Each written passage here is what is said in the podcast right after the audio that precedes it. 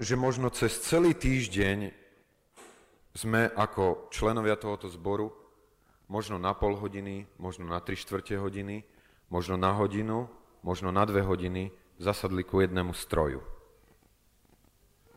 ktorý sa špecializuje na to, aby prerobil naše myslenie, ktorý ho veľmi silne ovplyvňuje. Vieme, o čom hovorím? O televízii. Ak Apoštol Pavel kedysi povedal, nepripodobňujte sa tomuto svetu, ne, nebuďte takí, aký je svet. Nedovolte, aby svet vtiskol na vás svoju pečať. Viete, kde na prvom mieste tá pečať sa prejaví? V našom myslení. Spôsob, ako rozmýšľame, ovplyvní spôsob, ako budeme konať. Preto Apoštol Pavel pokračuje, nepripodobnite sa tomuto svetu, ale sa premente obnovením svojej mysle. To, prečo to spomínam, je, že viem, že pre každého jedného z nás, ak máme absolvovať dnes ráno obnovenie svojej mysle, tak to nie je vôbec jednoduché. My napríklad sme vyrastali v rodine, ktorá nám predstavila určité modely, ako sa správať. Myslíte si, že nás ovplyvňujú tieto modely? Veľmi silne. A ja mám pocit, že niekedy tieto modely pre nás žiaria a rozhodujú viacej ako Božie slovo, ktoré máme pred sebou. Že si počíname viacej na základe toho, čo sme videli v príklade našich rodičov, ako toho, čo ako dnes brat Janko povedal, poznávame ako zjavenú Božiu vôľu. Neviem, sme ochotní dnes bojovať o obnovenie svojej mysle? Sme ochotní sa pozrieť sami na seba kriticky v tom, kde sme a v akom stave sa nachádza náš svet? Lebo bez toho to neverím, že môže dojsť ku obnoveniu našej mysle. V tak principiálnych veciach, možno o ktorých dnes chcem hovoriť. Ehm, keď e, som pred asi troma týždňami bol na e, stretnutí na takom tábore, ktorý mali bratislavský e, tretí zbor, tak e, mi napísal brat Julko Kremský ako tému život kresťana v manželstve, v rodine, na pracovisku, v spoločenstve, v spoločnosti, v zbore. A mal som na to asi tak hodinu a pol, aby som o tom hovoril, tak som si hovoril, to je taká široká téma, že vôbec začať o nej rozprávať za hodinu a pol asi nie je celkom možné. A tak som rozmýšľal nad tým, je niečo, čo spája týchto všetkých 5 oblastí, to znamená manželstvo, rodinu, zbor, prácu, spoločnosť. Je niečo, čo spája všetkých týchto 5 oblastí, nejaký princíp? Jeden jediný princíp. Tak skúsme, znalci písma. Kde v Biblii na všetkých týchto piatich úrovniach je jeden a ten istý princíp, ktorý nám Božie slovo jasne artikuluje. Aký princíp? Lásky, áno, to ako všetky nám to tak nejako prirodzene, že láska. No tak skúste mi povedať, kde hovorí Božie slovo o vzťahu lásky medzi napríklad pánmi a medzi sluhami. Hovorí o vzťahu lásky? Ja som to nečítal. A možno keby sme mali hovoriť dokonca o vzťahu medzi deťmi a rodičmi. Hovorí tam Biblia o vzťahu lásky? Nie. Ako, možno preto, lebo to chápe ako úplne prirodzené a nie je treba o tom hovoriť. Ale zrejme to bude nejaký iný princíp, o ktorom Božie slovo hovorí ako o tom jednom princípe, ktorý je pre všetkých 5 kategórií, pre celý náš život veľmi jednoznačne v písme zadaný. Viete, aký je to princíp? Princíp podriadenosti. Veľmi presne. Je to jeden jediný princíp, ktorý spája celý život kresťana od jeho manželstva, od jeho rodiny, cez jeho prácu, cez jeho spoločenstvo v zbore, ako aj v spoločnosti. A tak by som chcel prečítať text, ktorý hovorí e, na túto tému a ktorý vlastne uvádza celú sekciu Apoštola Pavla v epištole Pavla Efežanom v 5. kapitole. E, 21. verš.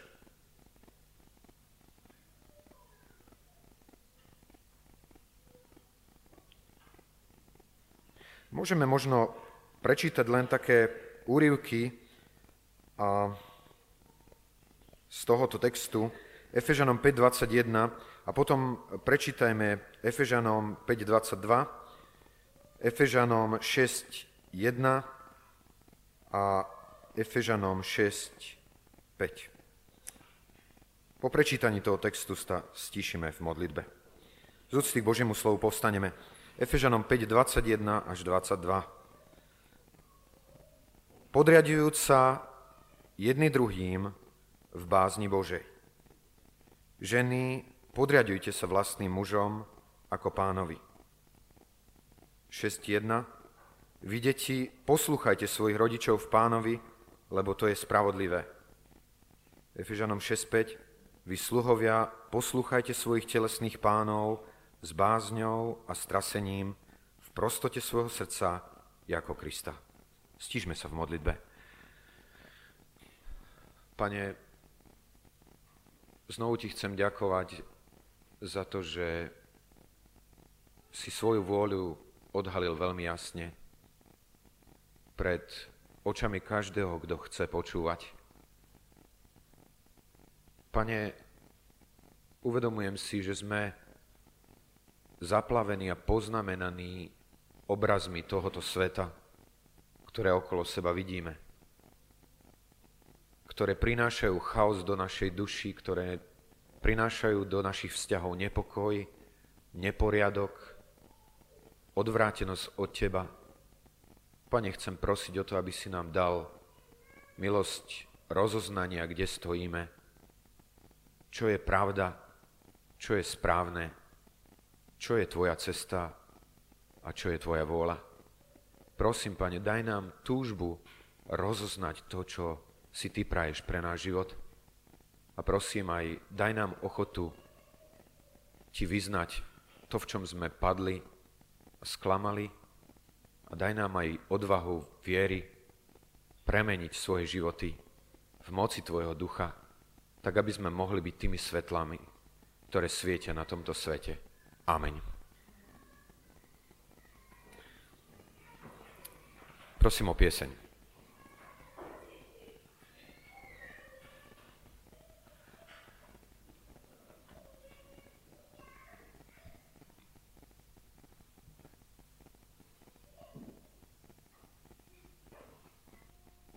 Je tiché miesto pokoja pri tróne nebeskom. Tam hriechy nás už nemoria, utichne zemský zhon. O Kriste, slovo z neba, od Otca večného, drž nás vždy blízko seba a chrán nás od zlého. Je miesto vzácnej dôvery pri Božom tróne tam, kde Spasiteľ nám hovorí, pokoj svoj dávam vám, o Kriste, slovo z neba, od Otca večného. Drž nás vždy blízko seba a chrán nás od zlého. Je miesto, kde tak dobre je, pri nohách pánových, tam smedný pútnik okreje, sila sa obnoví. O Kriste, slovo z neba, od Otca večného, drž nás a chrán nás od zlého. Drž nás vždy blízko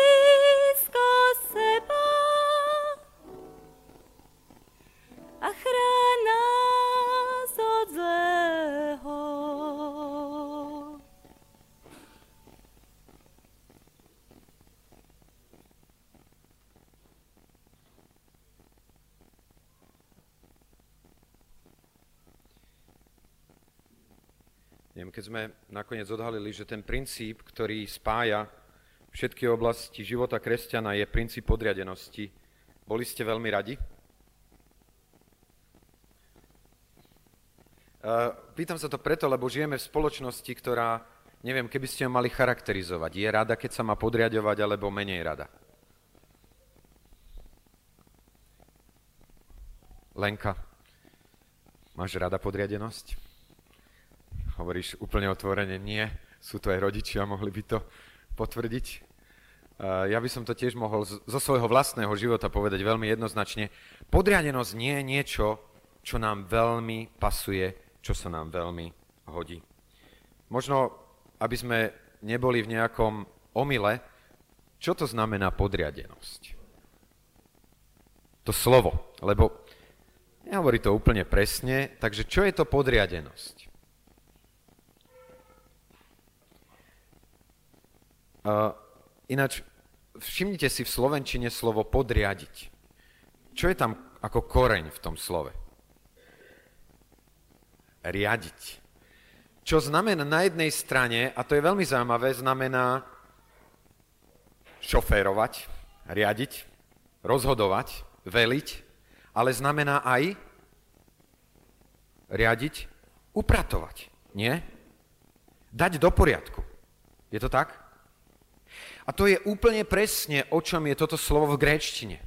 Slovo podriadiť v gréčtine znamená usporiadať podľa, podľa hodnosti. Dať do poriadku podľa hodnosti. A e, môžeme si veľmi dobre toto slovo predstaviť na základe vojenskej služby. Keď sa vojak dostane na vojnu, tak by sa mal naučiť rozoznávať, to je veľmi dôležité, hodnosti. Je to tak? Je to dôležité? A v prípade omylu v takejto veci to môže stať veľmi veľa. Hej? Prečo? Lebo sú tam aké hodnosti? Existuje tam úplne na vrchu šarža, ktorá sa volá armádny Mirko ma oslovu, opravuje, že slobodník, áno, pre vojaka, tou najvyššou šaržou niekedy bude slobodník, ale asi úplne na špičke armády je armádny generál. Pod ním je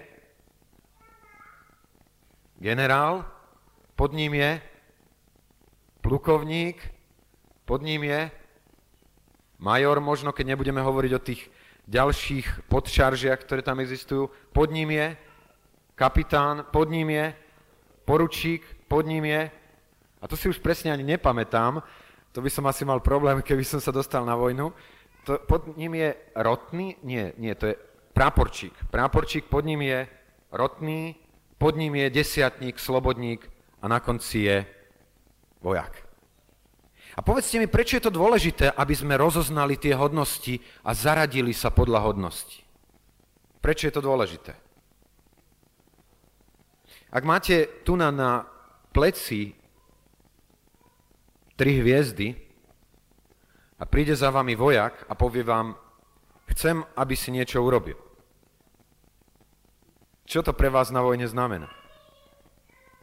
Že to nie je záväzné.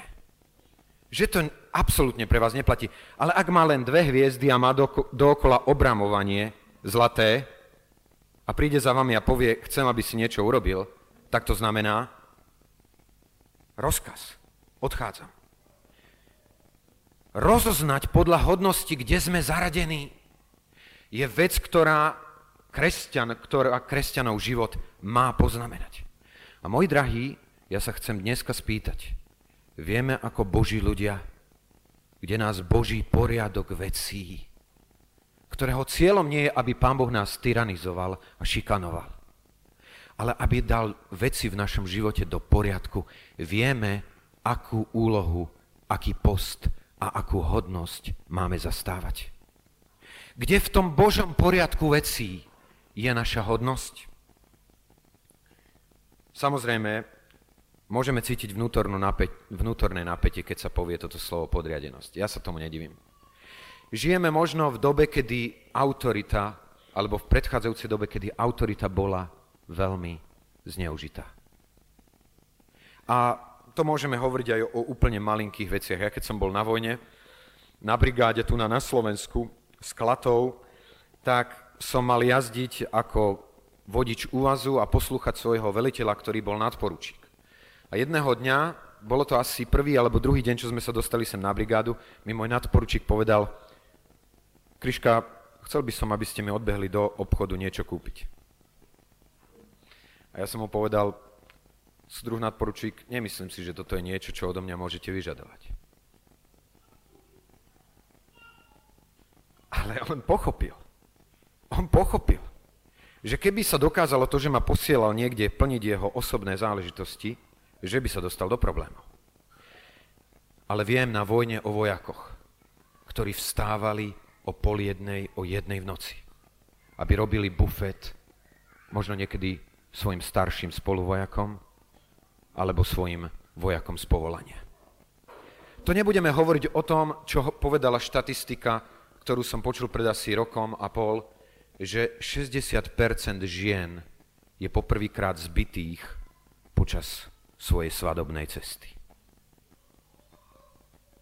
Kde až 90% žien minimálne jedenkrát za svoj život boli zbytí svojimi mužmi. Zneužívanie autority, princípu nadriedenosti a podriedenosti. Nebudem hovoriť o deťoch, ktoré mali vytrhnuté ruky, klby vy, vyklbené z počínania svojich rodičov. Nesmierne kruté a zneužívané.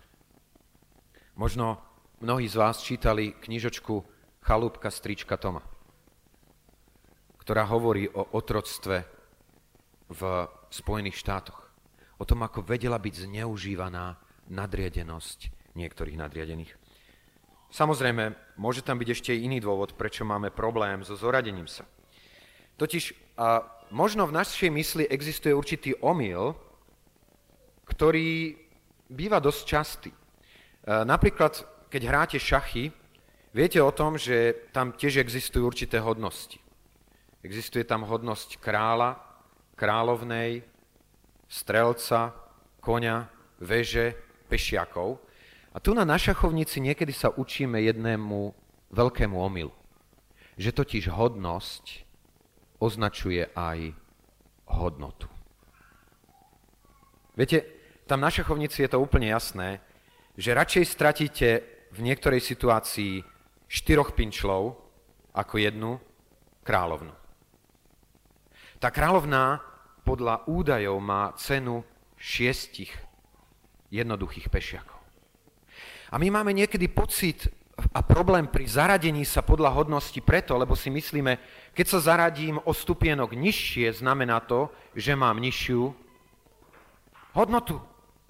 A pre nás je ťažké prijať to, že mám nižšiu hodnotu, ako má niekto iný, čo nakoniec ani nie je pravda. Pán Boh však veľmi jasne ukázal, že zoradiť podľa hodnosti neznamená ubrať na hodnote. Kto je naším zvrchovaným, našou zvrchovanou autoritou ako kresťanov? Kto? Pán Ježiš Kristus. Pán Ježiš Kristus je hlavou každého muža. Muž je hlavou každej ženy. Môžeme povedať, rodičia sú hlavou svojim deťom. Ale naša najvyššia autorita, ktorou je Pán Ježiš, prejavila to, že máme pre Neho takú hodnotu, ktorá je väčšia ako jeho vlastný život čím, že bol ochotný dať samého seba za nás. Povedzte mi, je to niečo iné, čo máme robiť my mužovia voči svojim ženám?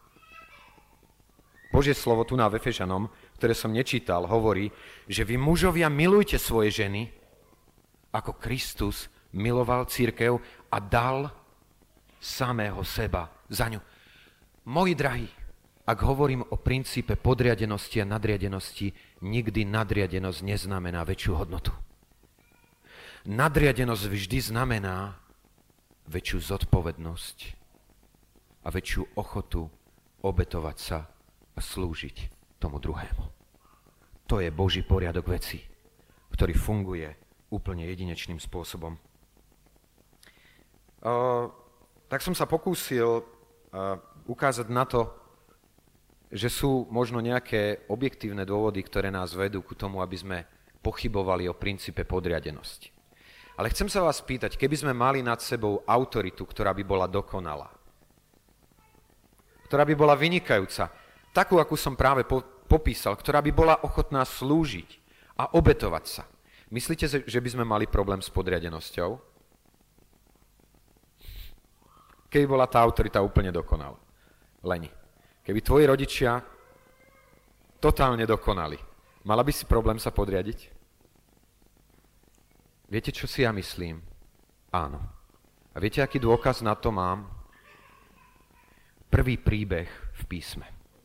Adam a Eva mali nad sebou dokonalú autoritu. Autoritu, ktorá túžila im slúžiť, ktorá pripravila všetko nádherné pre nich ktorá chcela byť s nimi, chcela im prejavovať svoju lásku. Povedzte mi, na čo Satán dostal Adama a Evu. Budete ako bohovia. Môžete z toho stupienka, na ktorom stojíte, vystúpiť o jeden krôčik vyššie a dostať sa na úroveň Boha. Toto bolo fascinujúce na ovoci, ktoré jedol Adam a Eva. Ísť o jeden stupeň vyššie. O jednu hodnosť sa dostať vyššie. Viete, kde pán Boh ustanovil princíp nadriadenosti muža voči žene? Po páde. A viete, čo povedal v tej situácii Boh? Žene, tvoja túžba sa bude niesť po tvojom mužovi. Viete, na čo tým myslel? Ženy, viete, na čo tým myslel? budete mať túžbu vládnuť nad mužami. Budete mať túžbu ich ovládať. A budete chcieť využiť všetky možnosti, ktoré máte vo svojich zdrojoch, aby ste ich manipulovali a ovládali. Ale pán Boh pokračoval a povedal, ale on bude vládnuť nad tebou. To je Boží poriadok vecí, tak ako bol ustanovený v tých dobách. Prečo je pre nás ťažké sa podriadovať? lebo žijeme v spoločnosti, ktorá odmieta autoritu. Myslenie tohoto sveta je o odmietnutí autority. Súhlasíte so mnou? A ja skúsim teraz aj pozva, po, pomenovať niektoré princípy. Spoločnosť odmieta princíp autority, ktorá by sama rozhodovala o veciach. A v spoločnosti toto odmietnutie autority sa volá Demokracia. Demokracia znamená vláda, vláda ľudu. Chcem vám povedať, že keby sme my ako občania Slovenskej republiky využívali svoje práva tak, ako ich môžeme, táto vláda by si nemohla robiť, dovoliť robiť veci, ktoré robí. Ich sila pochádza od nás, z dola. Môžeme ísť ďalej, môžeme hovoriť o tom, že tu existuje prehodnotenie princípu v oblasti uh, manželstva kde už neexistuje princíp nadriadenosti a podriadenosti. Ako sa to volá? Emancipácia. Kde ženy možno pred 100 a niečo rokmi si povedali, my už odmietame podriadenosť voči manželom. Chceme byť presne na tom istom stupni, ako je on, mať presne tú istú hodnosť. Môžeme hovoriť o vzbure, ktorá nasleduje nás, následne. Keď, keď dojde ku vzbure žien, potom to odpozerajú aj deti. A my dneska máme nepodriadenosť detí voči rodičom a niekedy to podporujeme zo strany rodičov čím? Nedirektívnou metódou. Viete čo, bol som teraz v týchto posledných dňoch niekoľko chvíľ s, so svojou rodinou a mal som možnosť vidieť tak trošičku, ako funguje princíp nedirektívnej metódy. Malinké dievčatko. Dvojročné? Trojročné, pardon. Trojročné. Otec niečo povie, že sa má urobiť. Jej odpoveď znie, poviem to v angličtine, že let's discuss it. To znamená, poďme o tom diskutovať. Hej? Troročné dieťa, vy mu poviete, poďme na záchod. Poďme o tom diskutovať.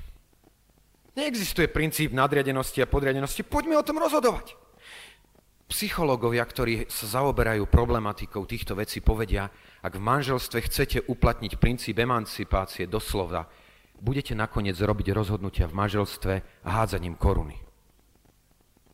Lebo každé rozhodnutie pre manžela znamená preváženie misky autority, takisto ako každé rozhodnutie ženy znamená preváženie misky autority. Neexistuje, psychológovia hovoria, neexistuje absolútna vybalancovanosť. To, čo jedine môže fungovať, je Boží poriadok vecí, ktorý je princíp nadriadenosti a princíp podriadenosti, ale tej zdravej a múdrej a nádhernej nadriadenosti a podriadenosti. Uh, možno taká otázka. Prečo je potrebné, aby tu existoval princíp nadriadenosti a podriadenosti? Prečo treba sa podriadiť? Čítame, že Boh nie je Bohom neporiadku, ale pokoja. Viete si predstaviť armádu, ktorá je založená na princípe rovnocennosti? Keď napadne nepriateľ a teraz by sa chcelo zvolať valné zhromaždenie, ktoré bude rokovať o tom, čo by sme v tejto situácii mali robiť. Viete si predstaviť tú situáciu? V každom boji je absolútne podstatné, aby bolo jasné, kto je nadriadený a kto je podriadený. A keď to funguje, je neuveriteľné, čo vojsko dokáže urobiť v priebehu niekoľkých minút, keď idú pokyny od generála cez kapitánov ku vojakom. A ja sa pýtam, či dnes v Božom ľude nie je málo akcie schopnosti preto, lebo sme neprijali tento princíp podriadenosti a máme pocit, že môžeme žiť podľa princípov sveta, robiť si vlastne, čo chceme, tak ako existoval ten princíp aj v Izraelovi kedysi. Viete, naozaj niekedy to je ťažké podriadiť sa. Keď som prišiel ja na vojnu,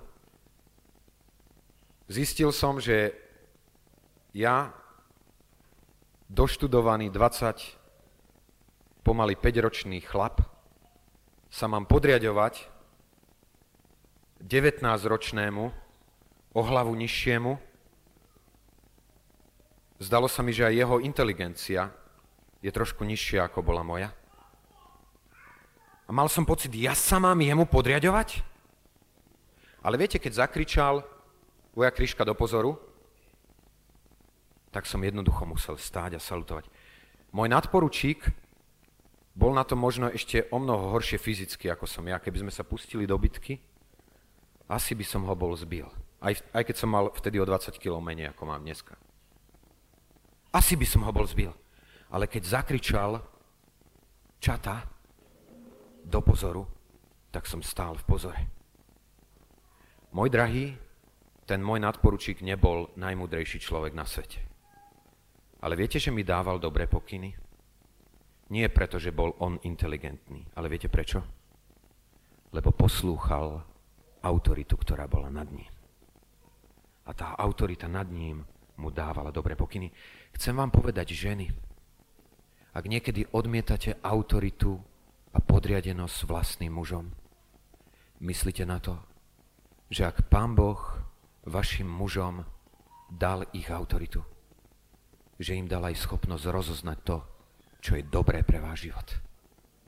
Podriadiť sa, to je cesta požehnania pre Božie deti, ak sú ochotné ju prijať. Ale tým hovorím aj o podriadenosti autorít voči tomu, ktorý je hlavou totiž voči Pánu Ježišovi Kristovi. Ja som si vedomý, že tým, čo som dnes povedal, som vás viedol niektorých len ku prvému zamýšľaniu sa na touto tému. Lebo sme hlboko, hlboko presítení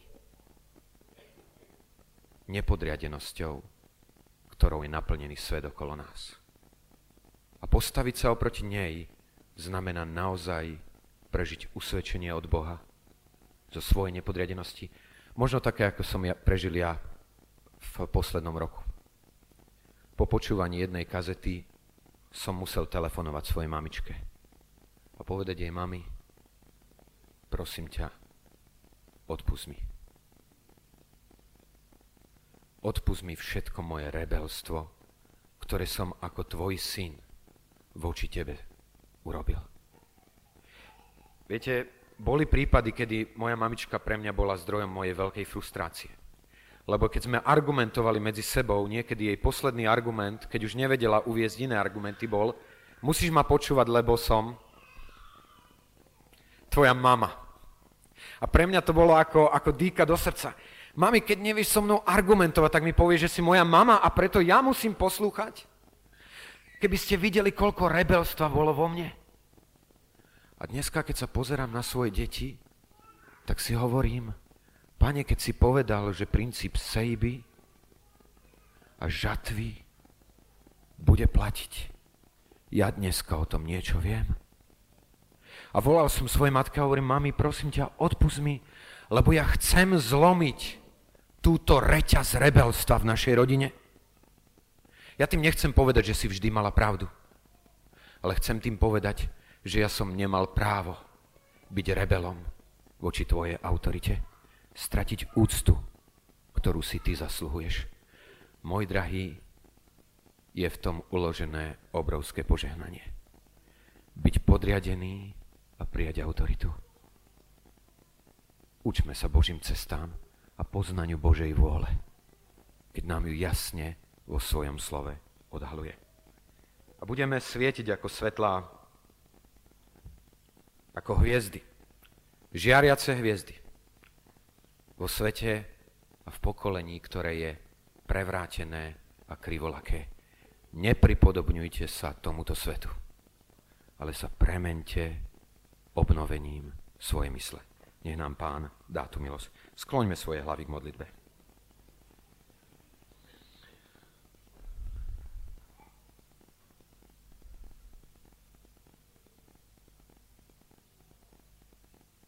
Pane, ďakujem Ti za to, že pracuješ v našich životoch. Ďakujem Ti za to, že niekedy po našich odvráteniach sa a konaniach podľa našej vôle, napriek tomu, že poznáme Tvoju vôľu, dovolíš, aby došli do nášho života dôsledky našich zlých rozhodnutí. Ďakujem Ti za to, že všetko neneguješ svojou milosťou. Pane, veľmi ťa prosím o to, aby si nám otváral aj v priebehu tohoto týždňa, ktorý je pred nami naše duchovné oči aby sme mohli vidieť, čo nám hovorí svet okolo nás a mohli rozoznať, čo je Tvoja vôľa, čo je dobré, čo je ľúbe, čo je dokonalé. Pane, veľmi prosím o to, aby si nám dal silu vzoprieť sa stáť ako Tvoje deti. Stáť oproti prúdu.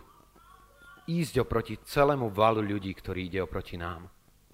S vedomím, že Tvoje požehnanie je pripravené pre tých, ktorí prijímajú Tvoj poriadok vecí. Pane, ďakujem Ti za to, že meníš aj môj charakter. Že ma učíš tomu, čo znamená byť Ti podriadený. A tak prosím, aby si rozhoňoval toto v každom jednom z nás. Amen.